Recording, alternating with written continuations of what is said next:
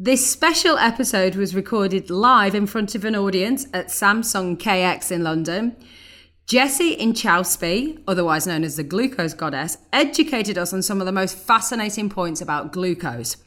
What it is, what are the symptoms of too much glucose, what are the dangers of it, how it triggers brain fog, how it can impact our sleep, and also some great hacks on how to reduce glucose spikes, like the order in which you eat food, not having a sweet breakfast, and how on earth apple cider vinegar can lower that glucose response. Interesting stuff.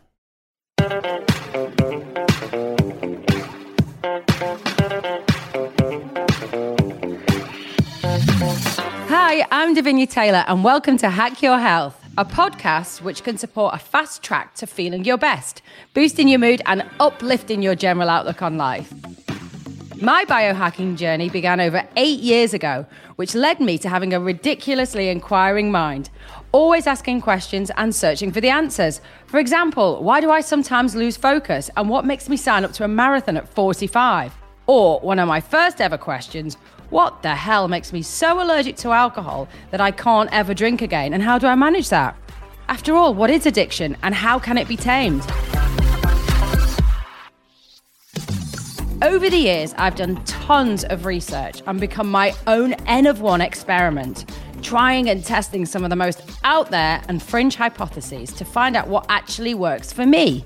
Me being an average middle aged British woman with the usual ups and downs of 21st century living. And now I want to share with you what I've learned. I'll be joined by some of the best visionaries in the health and biohacking space, asking them to put forward their arguments and suggestions that could support your health and well-being.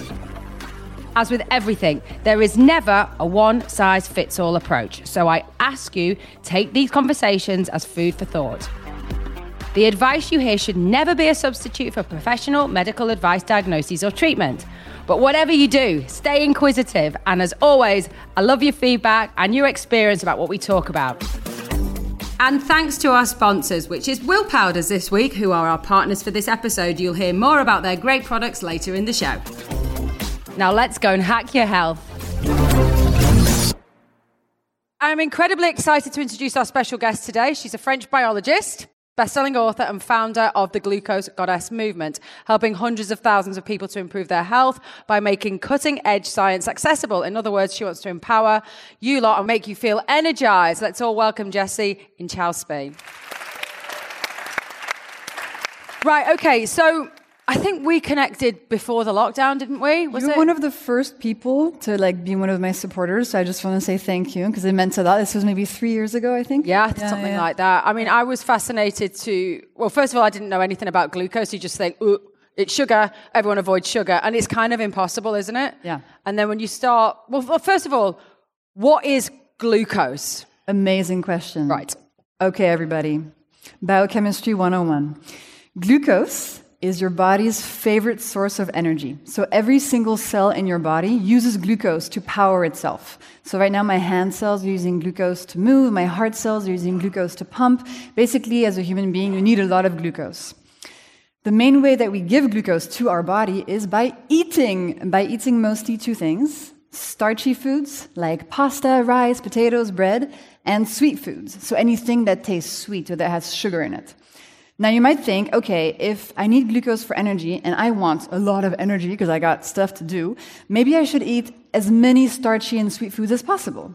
Which is what we're told to do, isn't it? Right. Yeah. Like in the morning, have make sure you have a lot of yeah. sugar to yeah. get energy for the day. So this is actually where the whole thing breaks down. Okay. Because, and I like to take the image of a plant. So if you need to make sure that your plant at home survives, you know that you need to give your plant a little bit of water, right? But if by mistake you give your plant too much water, then the plant dies. Okay, so a little bit of water, but too much water causes issues. And the human body is exactly the same. We need some glucose, but too much glucose, and problems start happening.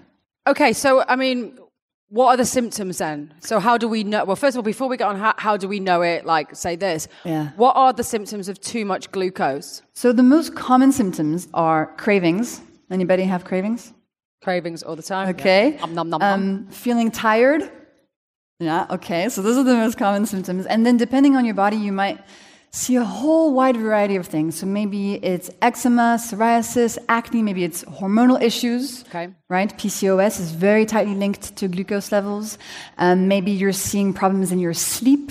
Maybe you're waking up feeling not very rested. Maybe your mental health is suffering. So, one of the most common symptoms of glucose spikes in the brain is brain fog. So, just feeling like a little bit like, ooh, not really clear minded. And that's actually why I got into this space in the first place to try to figure out how to make my mental health better. Okay. So basically, all this to say, most of us benefit from studying our glucose levels. And the studies show us that most of us, even if we don't have diabetes, have glucose spikes, so big increases in glucose on a daily basis. And then long term, too much glucose obviously leads to type 2 diabetes, right? right. That's the most common long term conclusion of too many glucose spikes for too long, and also increases our risk of cancer, of dementia, of heart disease, of fatty liver disease. Basically, it's just not, there's no real advantage to having many glucose spikes. And most of us are caught, you know, on this roller coaster of spikes and drops and spikes and drops. And by breaking free of that, we can really have a much better experience of our life. So. Okay, so you just touched on um, type two diabetes, and we always generally think of that's, oh, you know, that's an obesity problem. that They're tightly linked, mm-hmm. but with these sugar peaks and troughs, you could be lean, can't you, as well, and still be suffering things like polycystic ovaries. Yeah, yeah exactly. So it's kind of like it gets compartmentalized, doesn't it? That it's it's somebody who's got weight issues. It's that's that, that's a person who's struggling with glucose. Yeah, for but a long, it's not the case, right? No, because for a long time we were told, oh, if you have you know heart disease, if you have type two diabetes, whatever, just lose weight, right? Fat is the problem. Well, now we know that's really not the case, and that's kind of a very fat phobic approach to take. Like you can be, you can have very little body fat, and on the inside be very sick, right? You can have fatty liver disease by having a small body. You can have type two diabetes even if you have a small body. Now we understand that it's much more nuanced than that. Okay. And so anybody can be experiencing glucose spikes regardless of their body size, and that's a really important important point to make. You said I, I was listening. I think I was listening to. No, I was looking at one of your your posts just recently, and you said something that I've not heard before. That body fat is the body's way of protecting itself. Can you explain that, particularly in this whole fat phobic world yeah. we live in? And everyone's got to be super lean, otherwise you're ill. So, so what is in, the purpose of body fat? In the context of glucose spikes, right? When a glucose spike happens in your body, there's a few things that take place on the inside. Number one, inflammation goes up in your body. And number two, this process called glycation, which is kind of like cooking because basically, you're kind of like a chicken. Okay, so from the moment you're born, you start slowly cooking, and then when you're fully cooked, you die. This may sound crazy, but it's it's the truth. So hmm. glycation. Oh, glamorous. so you're cooking, and that cooking process is aging. Essentially, it's called glycation. And on the skin, it might show up as wrinkles, and on the inside, well, your organs are slowly deteriorating. So all this to say that when a glucose spike happens in your body, inflammation goes up and glycation goes up. And your body wants to protect you from these side effects of the glucose spikes. And so, one of the ways that it does that is by grabbing the excess glucose that's floating around in your system and putting it away so it can't cause harm anymore. And the main places your body puts this extra glucose away is in your liver, in your muscles, and in your fat cells. So that's one of the ways that we gain fat on our body. It's through our body protecting us from the excess glucose. And so it's quite an interesting thing to think about because if genetically you're completely unable to grow your fat cells, yep. you're going to be much less protected against type 2 diabetes, right? Interesting. So, so, people of Asian descent, for example, usually have a much harder time growing fat on their body, and so they tend to get type 2 diabetes faster. It's very nuanced, right? Yep. And of course, once you do have body fat, depending on the type of body fat, where it is, etc., it can also cause some health problems. But it's not as simple as oh, fat is bad and having a small body and no fat is good. Okay, um, you you mentioned the reason why you got into this was brain fog. Okay, yeah. I think lots of us here have had brain fog. I mean, I get it when I get it when the weather's bad, you know, oh, yeah? and I end up reaching for like junk food more. When the more. weather's bad, yeah, when it's like oppressive. I was just talking to one of my fellow Northerners, and it's like that blooming horrible heavy sky. So like an animal that can yeah, like, sense like, the storm. Oh God, I'll have a pizza. I mean, how's that going to help? But I, can you tell me how on earth does glucose trigger brain fog? Yeah, of course. And so, why? Yeah, so as I mentioned earlier, all the cells in your body use glucose for energy, and the cells in your brain also use glucose for energy, right? Makes sense. And your brain cells actually use a whole bunch of glucose. Like, your brain is the most glucose hungry organ that we have. And so, the inflammation and the glycation that I just explained, your brain cells also feel it. And scientists have found that one of the symptoms of your brain cells having to deal with these glucose spikes and these side effects is simply brain fog. Essentially, your neurons, instead of being able to share information very quickly, the speed of the information going through slows down a little bit. And we feel that as brain fog. And so, particularly, so in my case, I got into this topic uh, because of mental health issues. So, when I was in my early 20s, I broke my back jumping off a waterfall. Bad idea. Do not jump off waterfalls. No intention. Don't do None. it. It's not worth it. Uh, so I had super intense surgery, like a lot of physical problems. But then I started developing a lot of mental health issues. And it was brain fog, but it was also this feeling of just not being in my body. It was called depersonalization, a bit weird stuff. Um, and so I got super interested in health because I was like, I need to figure out how to heal myself. Yeah. So anyway, studied biochemistry, worked in genetics, and then when I came across glucose, I found that the more spikes I was having in my diet, the worse my mental health was. And that's really what cemented this passion. And I was wearing a glucose monitor like you are. And that's what allowed me to see that these spikes were correlated with just me having really bad days. I mean, why is this not out there? Because we're always talking about mental health on, on the TV and, you know, we've got to look after our mental health, but there's never any rhetoric that says what you eat goes hand in hand with your mental health. What, what do you think that that's about? I mean, how do you, I, it really annoys me. Look Yeah. after your mental health, bake a cake. You're like, what? Well, I hate baking anyway. I'm shit at it. But it's like, you maniac, you're making it worse. Oh man, that's a difficult question. I'm kind of an optimist. And so I feel like, yeah, it's shitty. There's a lot of problems, yes, but also I feel like people want answers and people are searching for solutions. And so I try to focus on that because Okay. otherwise you just don't do anything. If you start staring at the issue for too long, like I would not do this, you know, I would be too overwhelming. So I try to just focus on the people who really want answers, Yeah. who are trying to get better. And it's a bit like you, right? You're serving an audience and a community of folks who really they want to feel better. Well, they're sick and tired of being sick and tired, Exactly. like I was. Just like this can't be right. I can't just be hitting middle age to my, Exactly. my late thirties. But I agree with you that it's not mainstream enough. And in the mainstream consciousness, glucose is still associated with just type 2 diabetes, but it's changing. You know, I Okay. work with incredible doctors, nutritionists, dietitians, hospital staff who are using my work to get this new science to patients. So I'm an internal optimist. Okay, right. So, h- how do you go about hacking your glucose Yes. to keep it level? Bearing in mind, we're all busy. We've probably got kids or husbands or ex husbands or whatever we've got going on, and everything triggers, right? So, give us some ideas of how, what did you start with? Well, the first thought I had was like, fuck, I love chocolate and pasta. Right.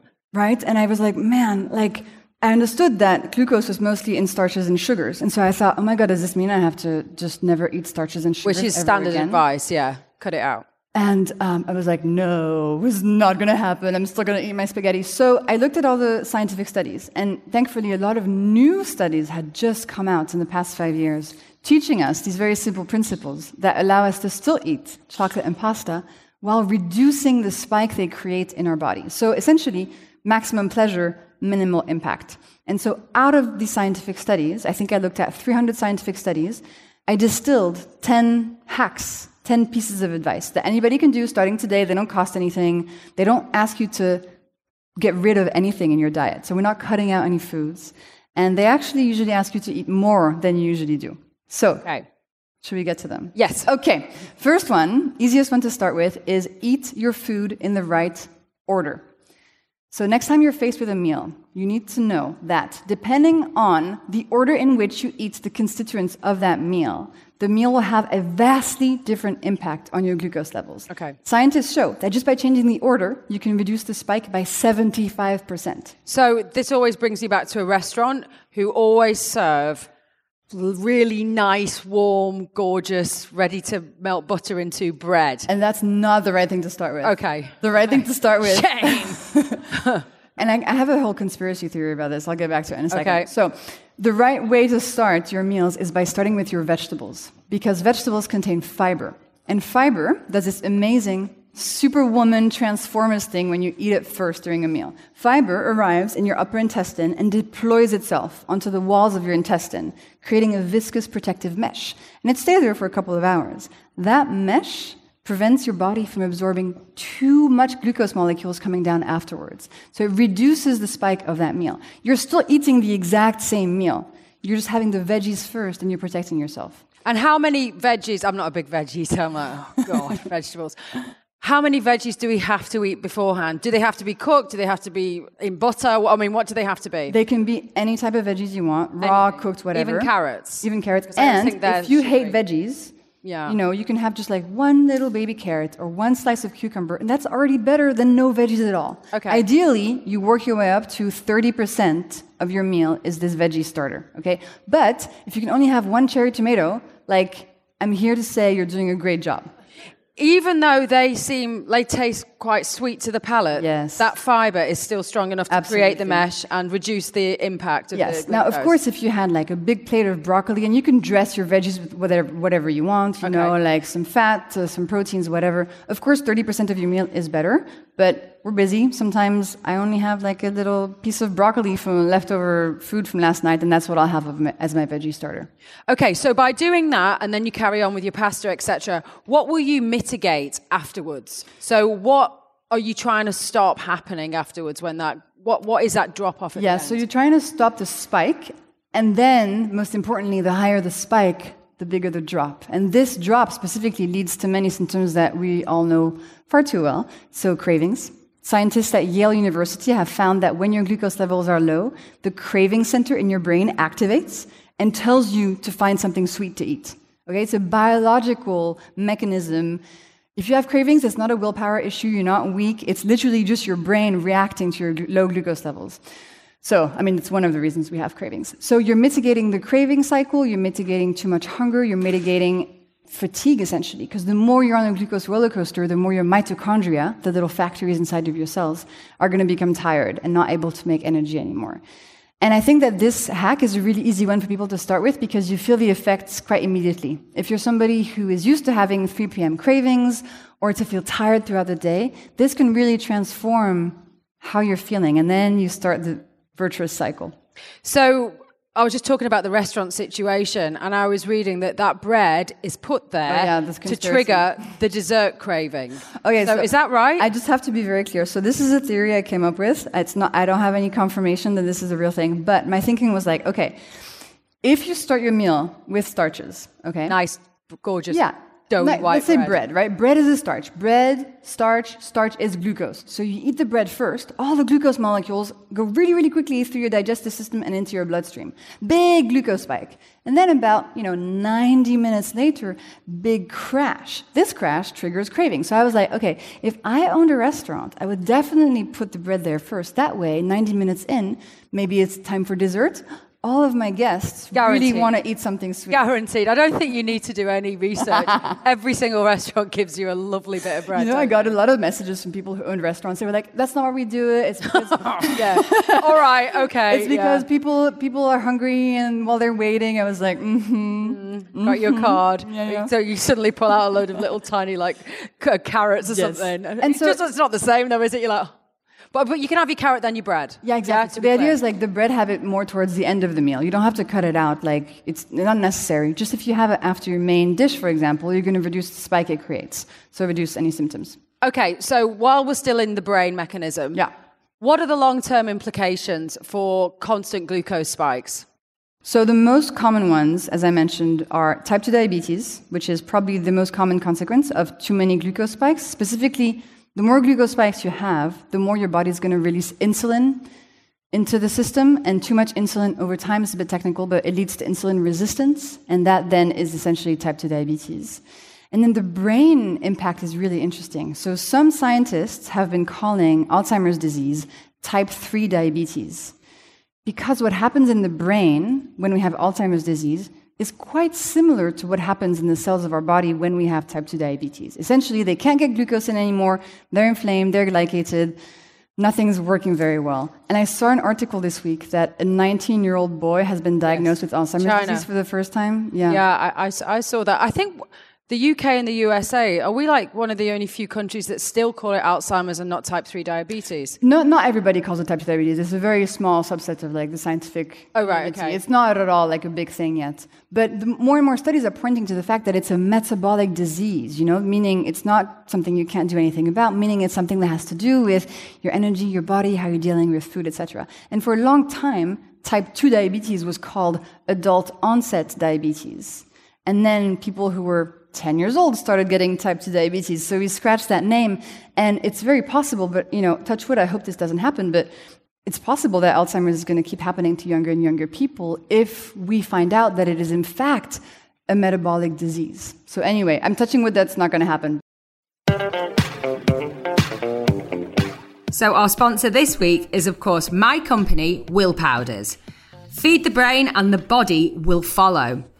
The whole of our range is designed to give you energy, vitality without any insulin spikes at all. My whole journey into well-being began with me swapping my fuel source from glucose to fat. That fat is the humble MCT, otherwise known as the medium chain triglyceride, and it's from a coconut. Once you consume some MCTs, the liver converts it into ketones, which is a sustainable and efficient form of energy for the brain. And the best thing about it is you don't get any crashes. You will have learned that crashes mean cravings for carbs, more brain fog, and of course, weight gain. If I want to stay lean and I want to stay focused, if I want to stay in a good mood, and if I want to stay on top of my game, I use keto powder and collagen in my coffee in the morning, or sometimes I'll splash out and have it in my tea. Immediately, my carb seeking brain shuts off and I can get on with my day without feeling I'm peckish for snacks. I also support my mental health by boosting my dopamine levels with our nootropics range. And I chill myself out with Calm, which is an amino acid called L-theanine, which is also brilliant for teenagers who are going through exam season or times of anxiety. For more information, visit our website, www.willpowders.com. And I'm always available to DM on our Instagram handle, which is at willpowders. Having will powders in my kitchen cupboard is the daily artillery that keeps me navigating the usual midlife crises without piling on the pounds or feeling overwhelmed or stressed. My advice if you're just starting is get ahead of your cravings with will powders. It will literally change the trajectory of your life. All right, then. So you touched on one hack, which is yes. put your food in the right order. So start with your vegetables. Give us some other easy hacks okay. to do, particularly when we're because you touched on children as well. My kids constantly are exposed to party food. Yeah. So when we were young, you just uh, my mum used to make the world's worst stew. But you know, but I, I, just find my kids are constantly, oh, I want pizza, I want nuggets, yeah. you know, fast, fast, fast food. It's, Especially breakfast food. You know, that's yeah. changed a lot. Let's talk about breakfast for a okay. second. So a lot of us have heard you need to eat sugar in the morning to have energy. And I'm the first person who was a victim of this. When I was growing up, I would have a big glass of orange juice and a Nutella crepe every morning. I'm French, okay? So crepes with Nutella every morning before school for like a decade with the orange juice. So here it's generally, well, it, the amount of people that say to me, well, I've got Weetabix. The kids okay. have Weetabix. Yeah. Weetabix, Weetabix, Weetabix. It's healthy or something that gives them fiber. A great fiber yeah. provider is the usual sort of like logo. And uh, so essentially what we're eating are starches, right? right. Starches, Weetabix is a starch, and sugars. And so, again, you might have heard sugar gives your body energy. Yeah. Actually, that's not really the case. What happens when you eat something sweet is that your brain feels a release of dopamine. You were talking about dopamine yeah. with the cold showers, right? So, dopamine is a pleasure molecule. It's the same molecule that gets released when we have sex, when we play the casino when we take illegal drugs. Like dopamine is really addictive to the human brain. And when we eat something sweet, it's a very easy way to get a hit. And sometimes these hits are subconscious, aren't they? It's not like you suddenly go, "Oh my god, I'm off my head on." Sweet. No, but you feel you feel you awake. Feel, okay, like, I don't get that from Nutella. no, but you feel a bit perked up from the sugar. Yeah. You know, you feel like a bit like, whoa. And you may think that's energy. It's actually just dopamine. And okay. on the inside, the more sugar you're eating, the more you're harming your mitochondria, the actual things responsible for making energy in your body. And so long term, that leads to chronic fatigue. You keep eating the Weetabix and the orange juice, you feel that perk up, so you think, okay, I'm getting energy. But on the inside, your mitochondria are suffering. And over time, they can't make energy anymore. So you're chronically fatigued. Okay. So breakfast hack yeah. is Instead of having a sweet breakfast, have a savory breakfast that's built around protein. Okay, so protein at breakfast. My favorite protein at breakfast is leftover food. So this morning I had leftover salmon for breakfast. And then you can throw in whatever you want, some fat, some fiber, etc. But really try to think of your breakfast as just another regular meal, not as needing to have dessert. I mean, it is dessert. So like I'm, I, I always like called Pret a Manger. It's like a vortex, isn't yeah. it? You go in there and you, everything's like a breakfast something, but really it's just it's just dessert. It's just dessert. It? it? literally is dessert with coffee on the side. Exactly. And on top of that, if at breakfast you have a big glucose spike, your entire day's glucose levels are going to be deregulated. So your breakfast really dictates how your entire day is going to go. So if you've always had just starches and sugars for breakfast, try the savory option and you might have a very different experience of your day. For me, it was like Yeah. unlocking a whole new world. Well, I mean, I, I kind of intermittent fast. Well, I do a fat fast. So I have like um, a fatty coffee. I'll pop a bit of collagen in there, a bit of MCT or a bit of grass fed butter. I'll whiz it up. And that normally satisfies me. But if it's like I'm away on holiday with the kids and the kids are there as well, I generally, we have eggs, Yeah. bacon and eggs. So it's not like, I mean, people go, oh my God, you're giving them a fry up. I'm like, hell yeah, they're having a fry up. Well, for a long time, we thought eggs are bad for the heart, right? Because eggs Yeah. contain cholesterol. Cholesterol is bad for the heart. Therefore, eggs are bad. So that thing has been debunked. And I know you had a guest talking about this, but essentially, we know two things. Number one, eating cholesterol does not increase cholesterol in the blood. And number two, the amount of cholesterol in your blood is actually not at all a good indicator of your heart health. Yeah. So that whole thing has been broken down. We know that now it's much more damaging to eat sugar. And that really increases heart disease risk much more than eating eggs. So eggs are fine. Okay, so breakfast, try and keep it savoury. But what, Yeah. what happens if you have to finish strong with something sweet? Well- what's that about? Because it, whenever I have a, a savoury meal, I always go picky. Well, picky. you know, what's that about? After a sa- I don't know, but after a savory meal is the best time to have sugar. So that's another Okay. hack. If you want to eat sugar, have it as dessert after a meal instead of on an empty stomach, because you're still getting the pleasure, the dopamine, but because there's other stuff in your stomach, it won't create as big of a glucose spike because the glucose molecules arriving in your bloodstream will be slowed down. So it's a very good. I loved sugar. I have sugar all the time, but I always have it as dessert. Never first thing. Never between meals. Never empty stomach. so what about things like smoothies? Everywhere, Yeah. fruit smoothies. I mean, literally, even green smoothies are mixed with usually apple have apple and pineapple. Yeah. so you have to be super careful about the ingredients on a smoothie. If you want to make sure you have a smoothie that actually keeps your glucose level steady, make sure it has protein in it. So protein powder or like some nuts, something like that. Make sure it has fat in it, and make sure that it's not just pure fruit. So if you go to the supermarket and you see like green detox smoothie, whatever, like turn it over, and if it says apple juice, pineapple juice, like that's just not a good vibe. It's got that much cucumber in. It. Exactly. but there's so much of that. I see these green juices everywhere, but It's it's, actually food, just isn't it? fruit with a little bit of green stuff in it. Okay, one of my favorite hacks of yours Yeah. is apple cider vinegar mm-hmm. before you eat. Yeah. Please tell me why it works. For sure. So actually, it's any type of vinegar. Okay. It can be, but apple cider vinegar is like the popular one. Okay. You know, it's like the trendy one, but actually any vinegar works. And it doesn't have to be the one with the mother in, the fermented No, it doesn't. one. Okay, just Doesn't. any Like vinegar. any vinegar. Okay. I, I mean, you know, if you want to get fancy, you can get vinegars that taste really good, so the hack might be easier, but really any vinegar works. So here's the hack. And when I first learned about this, I thought it was like a crazy Instagram fad. Yeah. To be very clear, like I was super skeptical. But I looked at the clinical trials, and the data is actually pretty cool. So one tablespoon of vinegar in a big, big glass of water before a meal can reduce the glucose spike of that meal by up to 30%, and the insulin spike of that meal by up to 20%, which is very important as well. And you can have it in water, or you can drizzle it as a dressing on your veggie starters, for example.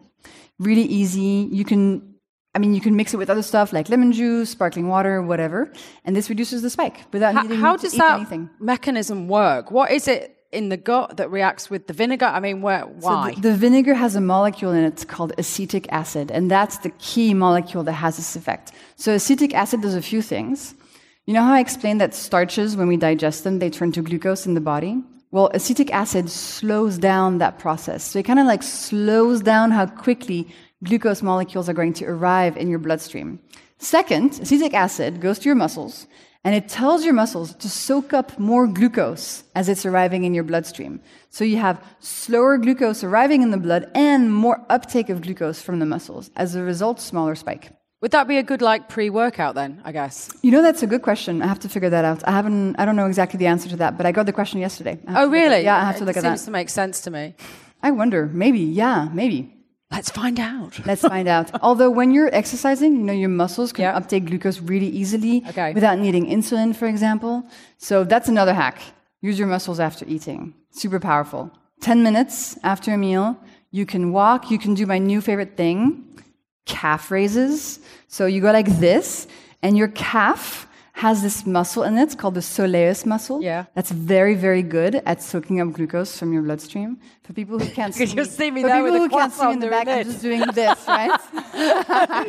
oh God, help it! so you can do that, but you can also go for a walk, you can do a workout video, you can dance, you can clean your apartment, whatever. Using your muscles after a meal, very effective way to reduce the spike. Again, without changing what you're eating, right? And that's so key. Like we can put in place these little hacks, almost like gentle giants in our days. That's how I like to think about them. And we can have great impact on our health, physically and mentally, without too much effort, just by adding a few things. And I guess it just becomes habit, right? It does, yeah. And because you start to feel so much better so quickly, And um, h- I mean, how long will we notice it? How long will it take to feel it? Honestly, if you've been on a glucose roller coaster your whole life and you today or tomorrow you start you try one or two hacks, you'll feel the difference immediately. I mean, if you go from a sweet breakfast to a savory breakfast and eat your veggies first at lunch, a whole new experience of life. Fabulous. Fabulous. That's easy, Peter, isn't it? It's an easy sell. Okay. What other things can influence our glucose levels? I mean, I'm, I'm wearing one of these now, and I've, I've been in like a sauna today. I've not looked at the data yet, but I've been in an infrared sauna. I had a cold shower. What else? What other life stressors can influence it? So many things. That's why if you and I were both wearing a glucose monitor Yeah. and we ate the same food, we'd see completely different spikes. Okay. right? Because there's so many factors at play. Of course, what you're eating, but also your muscle mass, your age, what part of the menstrual cycle you're in, your Right. microbiome, your DNA, your stress level, how hydrated you are. I mean, the list goes on and on and on and on. So, what's important to remember is that if we had, let's say we had both had a cookie, okay? Both of our spikes, I mean, our spikes would look very different because of all these reasons. But if we had both used a hack before the cookie, both our spikes would be smaller proportionally, right? So the hacks work in everybody, but you can't really compare two people's spikes and sort of make any conclusions. It's so dependent on your own body. Because my father-in-law is doing the uh, Zoe app, so he's got one of these on at the moment, and he had a glass of white wine the other night, and I was really surprised because I'm like, no one should drink, you know, whatever. But um, he said his glucose went down; it dipped. What's that about? I thought wine had send it skyrocketing. So this is one of the pitfalls of glucose monitors is that sometimes something keeps your glucose levels more steady, and so you might go to the conclusion that it's better for you when actually it's something else going on. because that's a fast track to alcoholism. Yes. so See you in rehab. So it's it's so you're correct. Like if you're having a pasta dish, for example, and then you compare that to pasta dish plus wine, you'll see that the pasta plus wine creates a smaller spike than the pasta alone. So you might think, amazing, I'm just going to add wine to every every meal, and then I'll have steady glucose. breakfast, and yeah. I'll- uh, perfect. I mean, slam dunk. So. Actually, it's not that simple. So, wine, the reason that you see that the spike is smaller is because when you're drinking alcohol, so alcohol is a poison for the body, okay? And your liver has to deal with that poison. And while your liver is busy dealing with the alcohol, it can no longer perform one of its most important roles, which is to regulate your glucose levels and make sure there's enough glucose in your bloodstream at all times.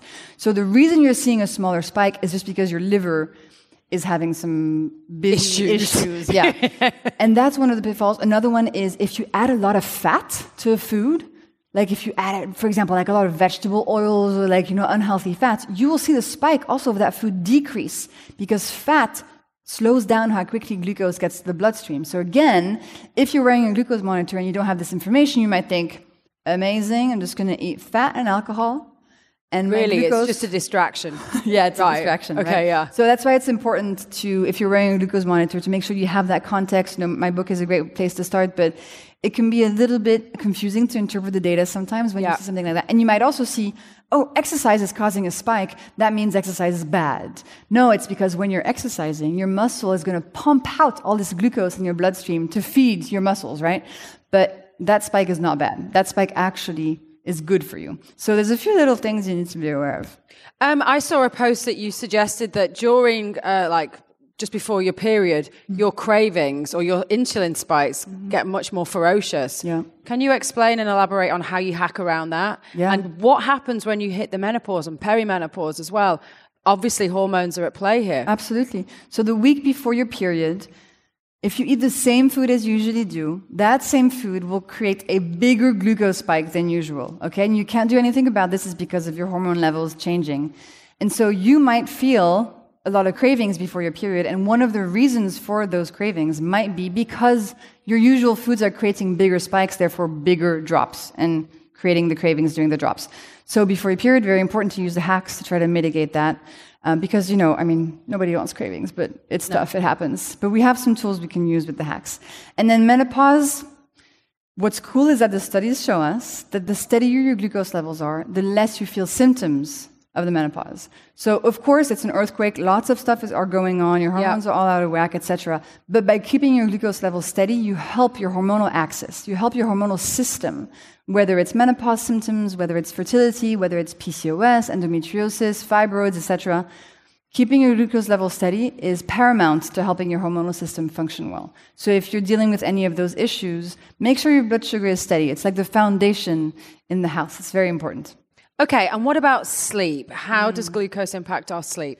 Glucose and sleep are like two peas in a pod. They okay. impact each other. So if you have a lot of glucose spikes before you go to bed, your sleep will not be as restful and regenerative. Mm-hmm. And then when you're tired, the same foods create bigger glucose spikes in your body. So it can become a vicious cycle. Yeah.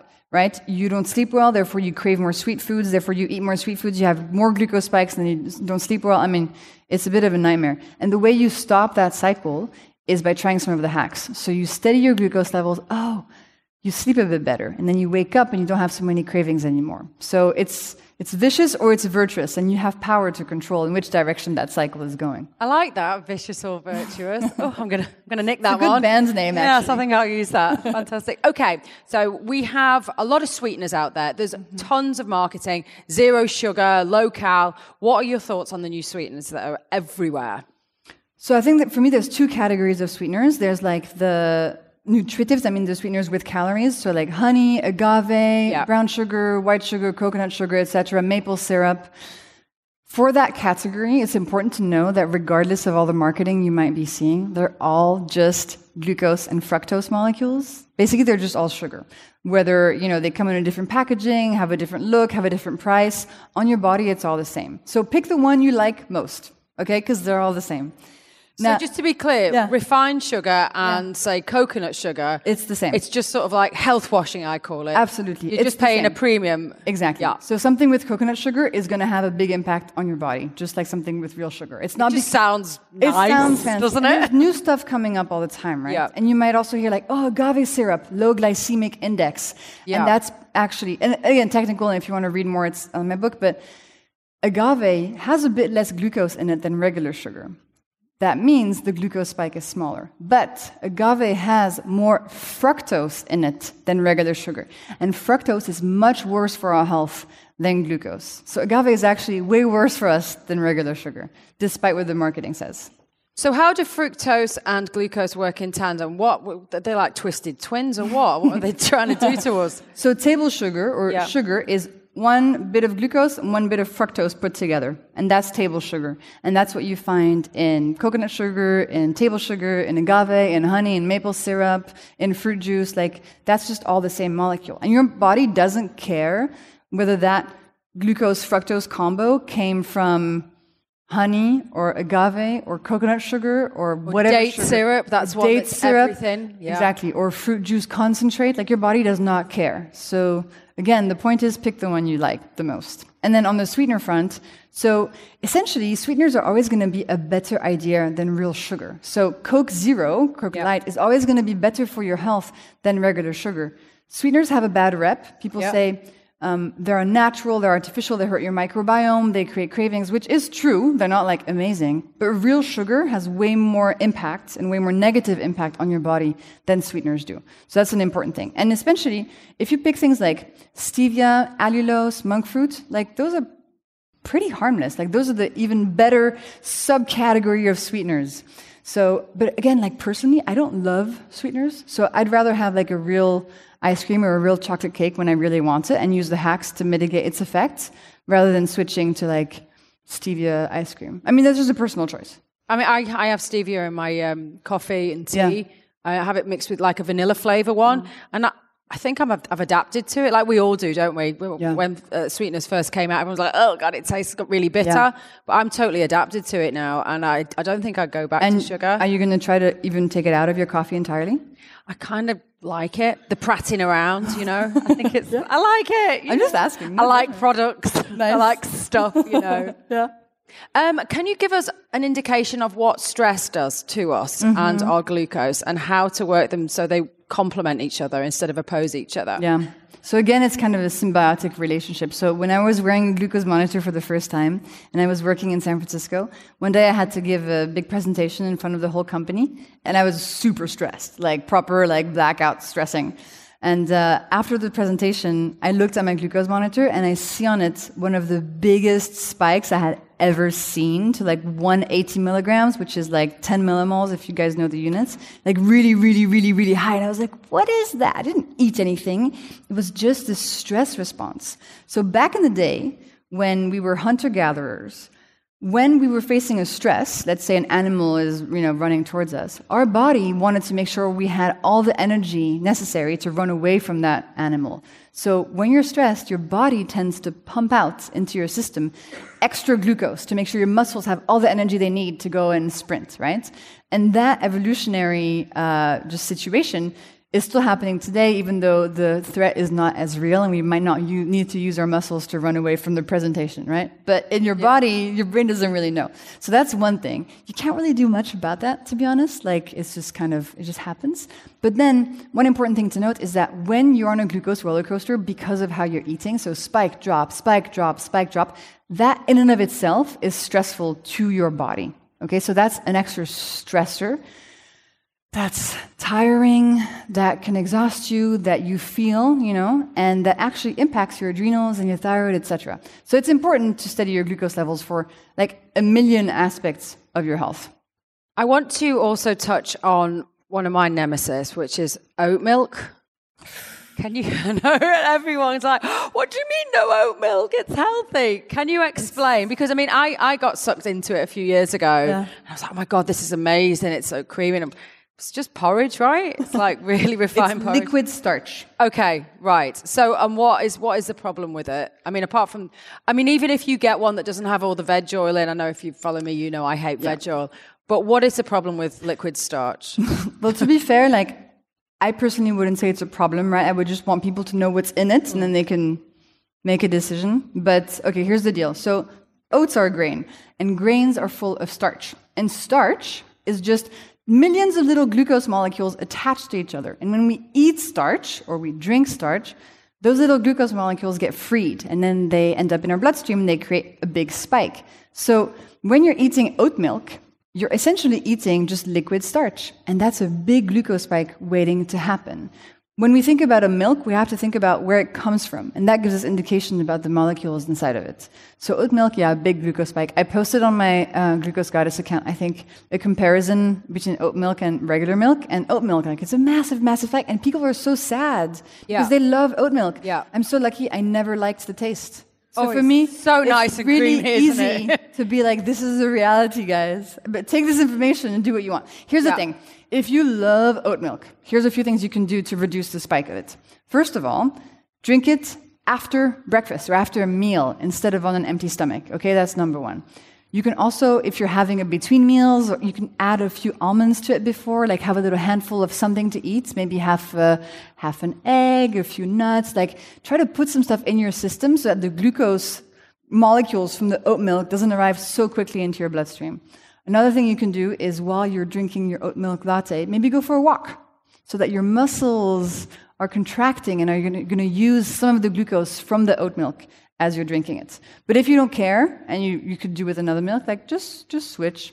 Especially if you especially if you have symptoms that you want to try to um, help, right? So if you're feeling tired, if you have cravings, if you feel inflamed, if you have fertility issues, like that might be a place to start. I mean, it's no wonder all the big uh, coffee shops have got behind it so ferociously because you're going to be peckish as you have it, I guess, aren't you? You're going to go, do you know what? I'm always, I'm going to have a muffin with it or something. It's like when you go to the cinema and you have like the really salty popcorn and then the big soda. Yeah. to balance things out. Yeah. yeah. It's always like sweet salt, sweet so you think also people who have coffee shops, there's a conspiracy there? Absolute major, yeah. Oh Tin hat wearing maniac here. My God, I mean, it is. I mean, it is. It's all about profit. People are trying to, you know, and people do enjoy it as a Yeah. product. But now we know why. Mm-hmm. That's what I mean. I, I had a Chinese the other night. I loved it. God knows what it was. Nobody knows.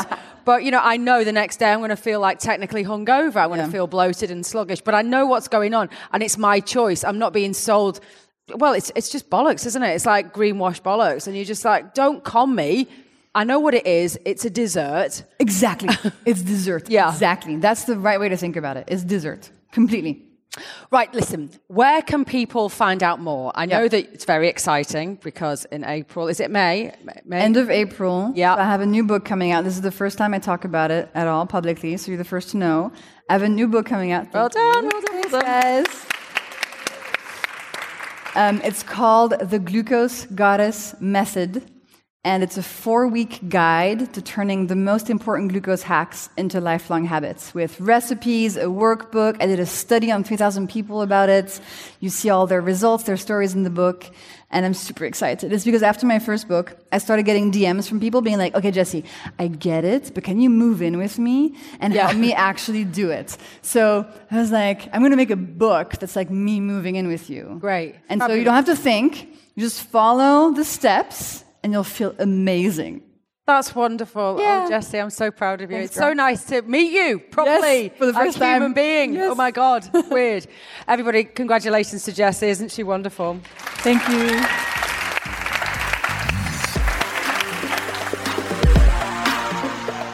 Thank you for listening to this episode of Hack Your Health. Make sure you subscribe to the show so you never miss an episode, and please share it far and wide so everyone else can get healthier. The more people we can educate and empower will lead us to a healthier life. Okay, so we make this show for you, and I'd love to get your feedback. So please do review us or DM me on Instagram at Davinia Taylor. And once again, thank you to Willpowders. Make sure you check them out at www.willpowders or at their Instagram handle, which is at Willpowders. Get ahead of your cravings. This has been an Underground Fan Club production.